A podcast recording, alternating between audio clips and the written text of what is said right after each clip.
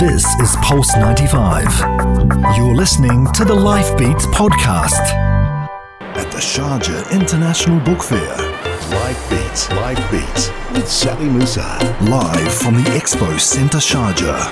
It's Pulse 95. Now, we know Steve Harvey from his performances on TV and in stand up, but the comedian is actually all about his wife, Marjorie Harvey, their seven kids, and their five grandchildren. How incredible is that? It is, and Steve Harvey, in interviews and uh, throughout the fair as well, has credited his wife with so much. He said she made him a better man, and that's really interesting the role that a wife could play in someone's life and, and in, in ways improving them and taking them to where they are and uh, that should be really interesting to hear from her. Yes, Talk about that. Exactly. You know, you do get snippets here and there of his family life outside of TV.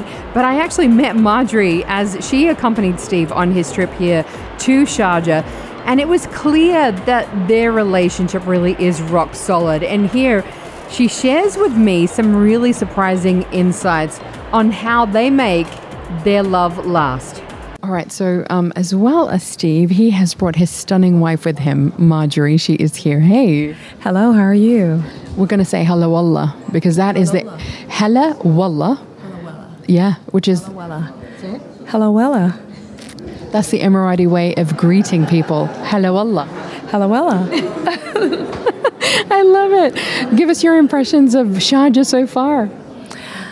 So, the thing I love about Sharjah is it feels like a great place where you can come and bring your family and raise your kids. It's like what we would call the suburbs um, in the city that we live in. And that's where we live. It's like I want to be close enough to the city where I can go and enjoy um, everything that the city offers, but I can have a place that's safe where I can raise my family without, you know, all of the hustle and bustle. You and Steve are dressed up very much uh, the Emirati way. You're in a, a, a beautiful abaya today. Uh, you guys have just gone all out. Oh, yes. When we came, um, I was fortunate enough to um, each time that we get a chance to come here, I get a few more abayas to add to my wardrobe. And my husband actually did a whole fitting where he has the traditional, what is theirs called? Uh, The Kandura. Kandura. Yes. So from head to toe. So he told me that now he's uh, a sheikh, and I said, "Well, we're going to need a country, darling. Where are we going to start our country? we're going to need to get a country." Oh yeah. Sheikh Steve, what is it like being married to Sheikh Steve? You know, what kind of insights can you give us that, you know, the rest of us don't normally see? Well, the the trick to knowing what Steve is really thinking, look at his face. He can't hide anything. He wears all of his expressions on his face. So regardless what comes out of his mouth, the look that he gives you is priceless. How long have you, you two been married now? 12 years. 12 years. And in that time, you know, he talks a lot about relationships, and a lot of people have trouble with that, trouble with lasting love. What do you think the secret for lasting love is? First off, divorce is not an option. Uh, once you go into a relationship, um, I don't believe in prenups. And because Steve and I say oftentimes we've never known anyone to have a prenup that hadn't needed to use it. So when you go into something with an exit plan, you'll one day need to use that exit plan. So if you go into something knowing that we're in it for the long haul and that above anything, uh, nothing nothing replaces respect. So if you respect each other and you give each other the space to grow, and my mother and father used to say, no matter what you need to discuss, discuss it in the cool of the evenings. Don't try to have a conversation if you're angry. Wait until all heads are cool and then sit down and have a conversation. And once you know that a person you truly love this person and this person has no ill will or anything to harm you, if you guys are not seeing eye to eye, sometimes you have to step outside of yourself to see their side of it and realize that, okay, so this is one of those times where we are going to disagree without being disagreeable. And no matter what, if you don't disagree, you're never disrespectful to one another, ever, for any reason. So. Such great advice. I love that so much. Um, I hear that you pretty much, at the beginning of the relationship, you gave him an ultimatum. You were like, I'm looking for, you know, the, the long term, the long haul. If you're not interested in that, I'm out. Tell us about that. Well, Steve kind of presents it as an ultimatum. I didn't really consider it as an ultimatum. I just knew what I wanted. I was very confident and I knew what I wanted for myself. And I just told him, I said, look, it doesn't make you right and it doesn't make me wrong or vice versa. If we want the same thing, great. I said, but I want the man that God wants for me. And so I told him, I said, I'm not wanting to be with someone that wants to play games. I'm not a toy. Um, I want someone that, you know, is ready to have a, a real life and understand what's important, and nothing is above family. And if that's what you want, great. And if not, we'll just be great friends. So he broke his phone and he was like, Yeah, I want you. so, wow. yeah. That's amazing. Talk to us about, you know, what you're like as parents. You know, my mom and my dad, those are my teachers in life in general. Um, and I thank God that both of my parents are still living.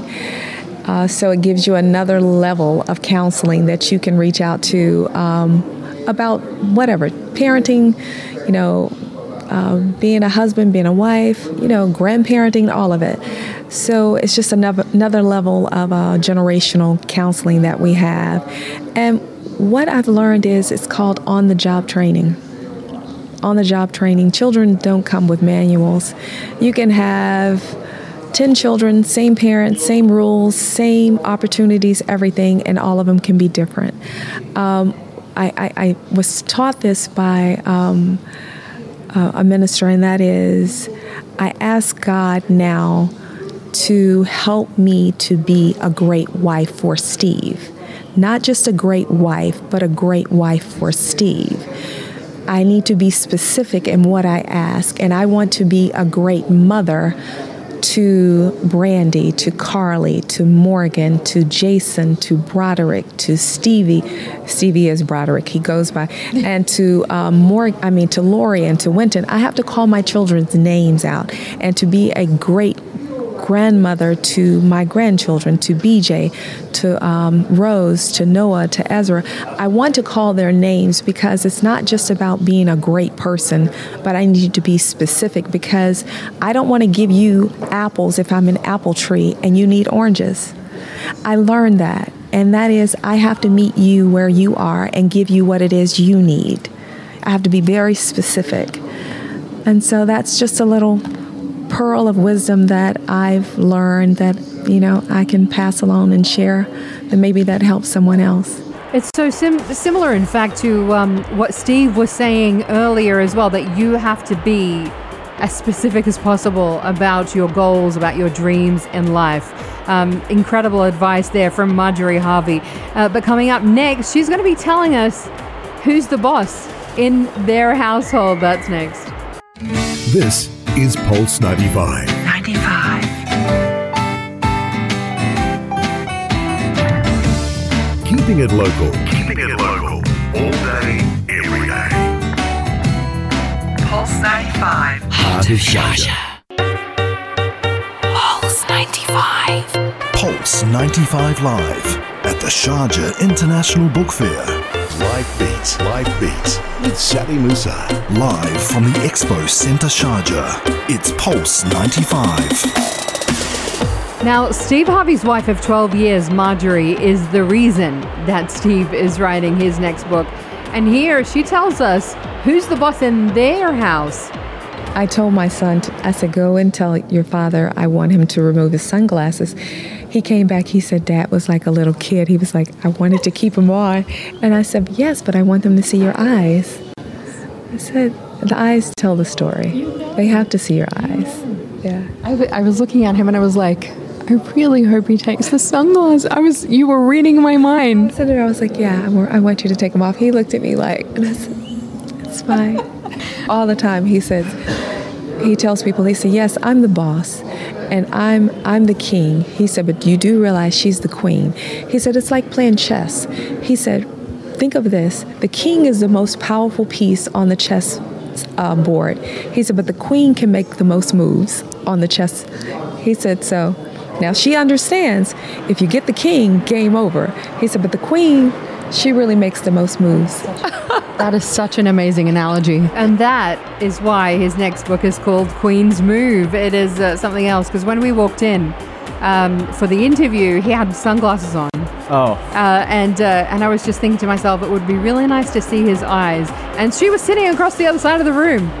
Um, and then and then she tells their son, uh, Broderick, to, to, to go up to his dad and very quietly take him say off. And so Steve very slowly just kind of removed the sunglasses. He glancing across the room at his wife, going, Oh, "Come on." that's Oh, it's brilliant, I tell you what. But uh, here, Marjorie talks about making her and Steve's dreams come true.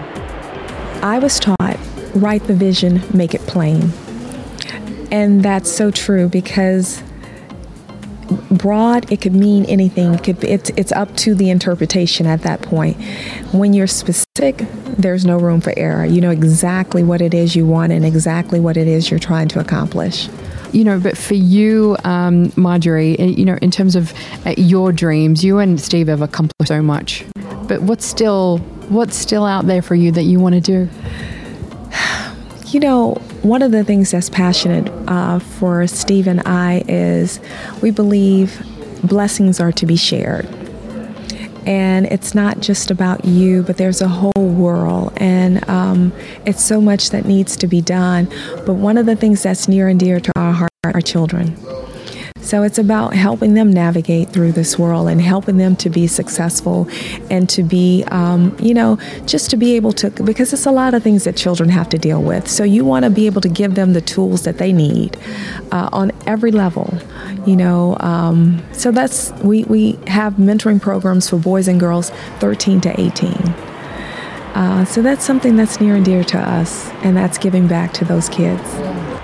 You know, Ahmed, um, I said to Steve after I spoke to Marjorie, I said to him, I totally understand why you love this woman so much. And he just turned around and he said, he said to me, she's light.